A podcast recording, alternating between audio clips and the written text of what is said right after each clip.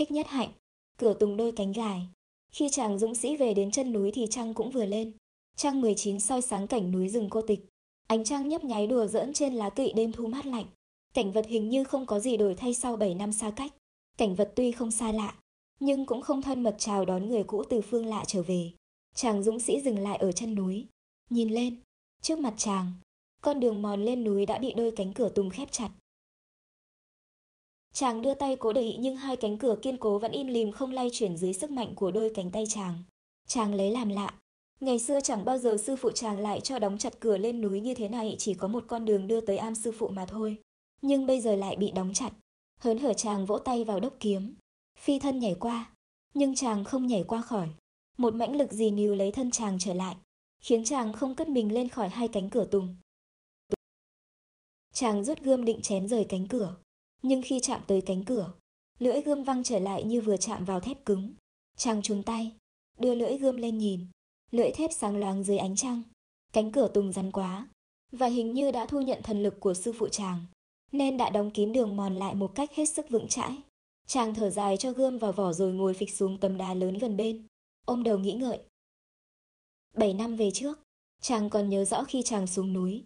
Sư phụ chàng đã lặng lẽ nhìn chàng một hồi lâu, không nói năng gì.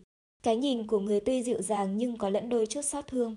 Chàng đã cúi đầu im lặng trước đôi mắt dịu hiền và cái nhìn bao dung của sư phụ. Hồi lâu người mới thong thả bảo chàng. Ta không thể giữ con ở mãi bên ta. Thế nào con cũng phải xuống núi để hành đạo, để cứu người và giúp đời. Ta cho rằng con có thể ở lại cùng ta trong một thời gian nữa trước khi con rời ta xuống núi. Nay con đã muốn xuống thì con cứ xuống. Nhưng con ạ, Ta mong con nhớ những điều ta dặn khi con đã đi vào cuộc sống đồng sự và lợi hành. Rồi người cặn kẽ dặn chàng về những điều chàng nên tránh, và về những điều chàng nên làm. Sau hết, người từ tốn và dịu dàng để tay trên vai chàng. Con phải nhớ những tiêu chuẩn hành động mà ta đã truyền thọ cho con trong năm sáu năm trời học tập. Chờ bao giờ làm một việc gì có thể gây khổ đau cho mình và cho kẻ khác, trong hiện tại cũng như trong tương lai. Hãy tiến bước mạnh dạn trên con đường mà con chắc có thể đưa con và mọi người về nơi giác ngộ nên nhớ muôn đời những tiêu chuẩn khổ vui và mê ngộ mà hành đạo. Độ đời, thanh bảo kiếm mà ta đã trao cho con. Con hãy sử dụng nó để diệt trừ ma chướng. Hãy xem đó như lưỡi gươm trí tuệ nơi tâm con sẽ dùng để hàng phục mê chướng và si vọng.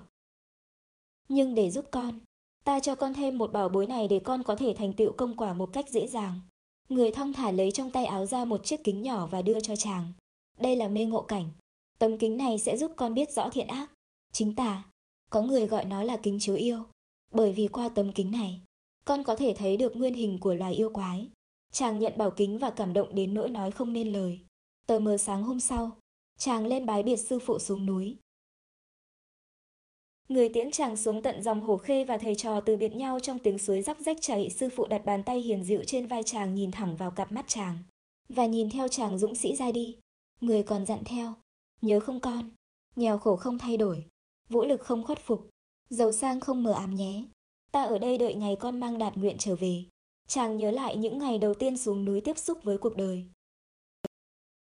Chàng đã gặp trên con đường hành đạo bao bộ mặt khác nhau của con người. Đã dùng bảo kiếm và mê ngộ cảnh của sư phụ chàng một cách có hiệu quả. Chàng còn nhớ có một lần kia, trên con đường hành đạo, chàng gặp một vị đạo sĩ tay cầm phất trần, đi lại gần chàng và mời chàng về động để bàn tính công việc giúp đời. Đạo sĩ tỏ ra rất hăng hái với việc cứu nhân độ thế và giúp ích mọi loài. Ban đầu, chàng say sưa nghe theo lời đạo sĩ. Nhưng trong lúc tiếp xúc với vị đạo sĩ, chàng nhận thấy người này có vẻ khả nghi. Chàng đưa tay rút mê ngộ cảnh ra chiếu. Trước mắt chàng, không phải là một đạo sĩ mà là một con yêu lớn có hai nanh dài, một cặp sừng trên trán và hai con mắt xanh lè đổ lửa. Chàng vội nhảy lui lại và rút bảo kiếm chém. Yêu quái cố sức kháng cự, nhưng cuối cùng, chàng thắng và yêu quái hiện nguyên hình quỳ dưới chân chàng xin dung toàn tánh mạng. Chàng bằng lòng tha tội nhưng buộc yêu quái phải trân trọng hứa lui về tu luyện để thoát xác thành người mà không được trá hình đạo sĩ để lừa bịp và tìm cách nuốt sống những kẻ khờ dại dễ tin. Một lần khác, chàng gặp một vị đường quan, rất có dáng dấp một bậc cha mẹ dân. Vị đường quan dâu dài bạc phơ, hứa sẽ trọng dụng chàng và đã chịu khó thức suốt một đêm để bàn với chàng về những điều tránh trị ích quốc lợi dân. Vị đường quan đã tỏ ra mình là một người thiết tha đến hạnh phúc muôn dân. Nhưng khi đưa mê ngộ cảnh lên, chàng hoảng hốt nhận đó là một con heo khổng lồ với cặp mắt hào đói, thèm khát, vô cùng khủng khiếp. Chàng đứng dậy rút gươm chém. Yêu quái bỏ chạy nhưng chàng đã nhảy ra đứng trận giữa cửa công đường và hét bảo nó hiện nguyên hình. Con heo kinh khiếp hiện hình quỳ dưới chân chàng cầu xin tha tội và hứa sẽ về tu luyện tinh tấn. Thoát xác biếng lười, không còn dám trá hình để rước rỉa xương thịt người dân vô tội. Có một hôm, đi ngang qua chợ, chàng thấy thiên hạ già trẻ trai gái súng quanh ngôi hàng sách. Người đang bày bán sách và tranh cho mọi người là một cô gái mặt hoa da phấn. Trên miệng luôn luôn sẵn có một nụ cười. Thiên hạ trầm trồ khen ngợi tranh vẽ và thi nhau mua sách. Bên cạnh cô ta lại có một cô gái khác, cũng mặt hoa da phấn, tay ôm đàn, miệng cất tiếng hát khiến mọi người đã mua sách phải mê mẫn tâm thần không muốn ra khỏi cửa hàng.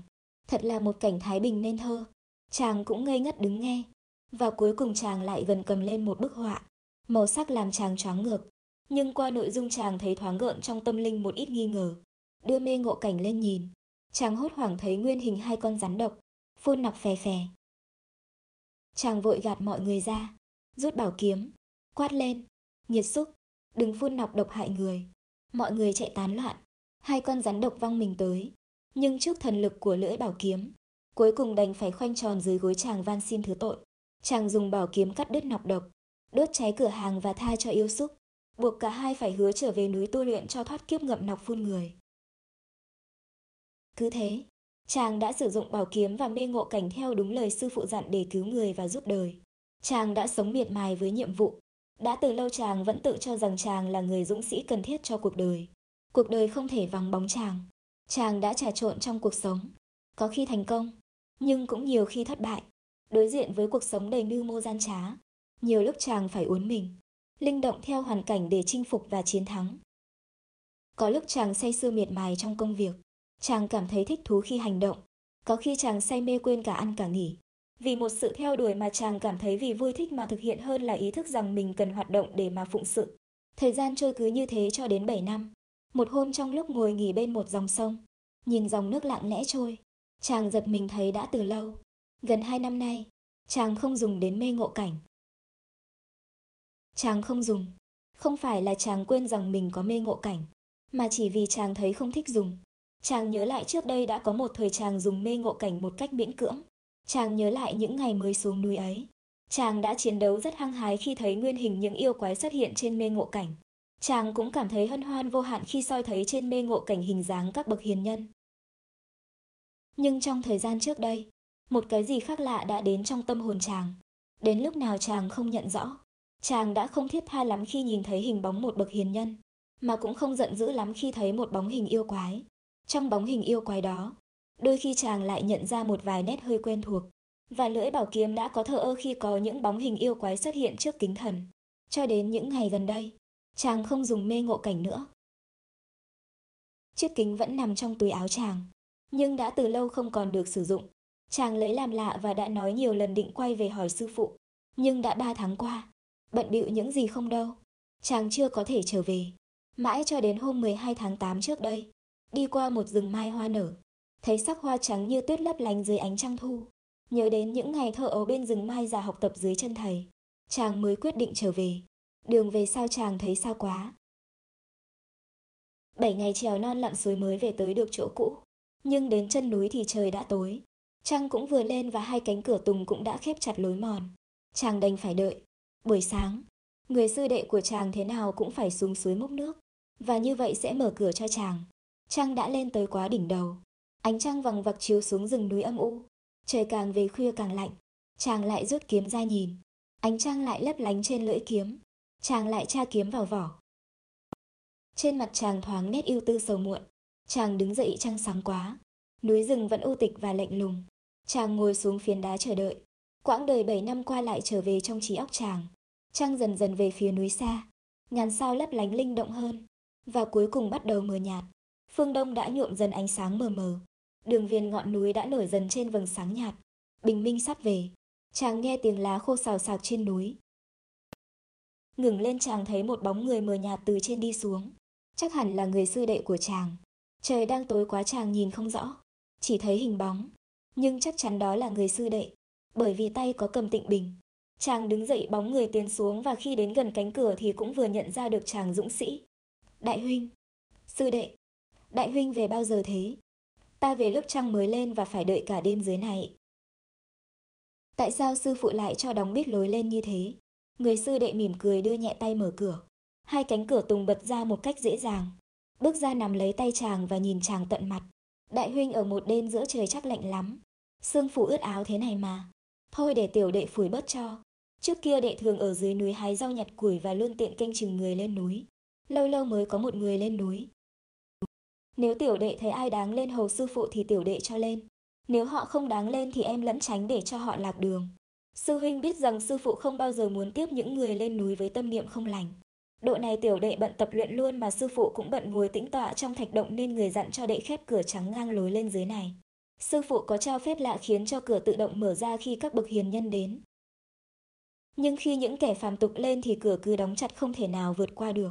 Nhất là khi kẻ ấy có yêu khí thì đừng mong lên núi. Chàng dũng sĩ cao mày. Nhưng không lẽ ta mà lại là yêu quái? Sao cửa lại đóng chặt? Người sư đệ cười lớn. Vâng đại huynh, sao lại là yêu quái được? Đệ cũng quên đi mất là tại sao cửa lại đóng. Nhưng bây giờ dù sao thì đại huynh cũng lên núi được rồi cơ mà. Vì cửa đã mở. Nhưng đại huynh đợi em chút nhé. Để tiểu đệ xuống suối mốc nước rồi cùng lên một thể. Hay đại huynh xuống suối với đệ cho vui. Cười lên chứ. Đại huynh giận ai mà nét mặt trông khó đăm đăm như vậy. Hai anh em cười vang. Chàng dũng sĩ đi theo người sư đệ xuống suối. Mặt trời vẫn chưa lên. Nhưng phương đông đã dạng. Hai người đã có thể nhìn rõ mặt nhau. Mặt suối lặng trong. In màu hồng của dạng đông. Bóng hai người đứng song song in hình trên mặt suối. Chàng dũng sĩ trong bộ võ phục hiên ngang. Lưng đeo trường kiếm. Người sư đệ trong y phục tiểu đồng hòa nhã. Tay cầm tịnh bình. Hai người cùng nhìn bóng mình in trên mặt nước mỉm cười. Một con bọ nước nhảy, làm mặt nước hồng gợn nhẹ và bóng hai người rung rung theo làn sóng nước gợn. Bóng chúng ta trên mặt nước đẹp quá nhỉ. Nếu bây giờ tiểu đệ múc nước thì sóng dậy và bóng tan mất. À này đại huynh mê ngộ cảnh sư phụ cho đại huynh còn giữ đó không? Chàng dũng sĩ cho tay vào túi trả lời. Còn đây, tại sao chúng ta không đem ra chiếu hình chúng ta xem nào? Chàng sực nhớ là từ lâu chàng chưa chiếu mê thử trước hình bóng mình. Chàng lấy kính thần ra, lau bụi vào vạt áo, chiếu trên mặt nước. Hai anh em trâu đầu vào mặt kính. Nhưng bỗng cả hai người cùng hét lên một tiếng kinh hoàng. Khủng khiếp. Và tiếp theo đó chàng dũng sĩ ngã quỵ trên bờ suối bất tỉnh. Tiếng thét kinh khủng làm chấn động cả núi rừng hoang dại. Một con nai đang uống nước phía trên dòng hoảng hốt đưa đầu lên nhìn. Ngơ ngác kinh sợ. Người sư đệ vừa trông thấy trong kính thần.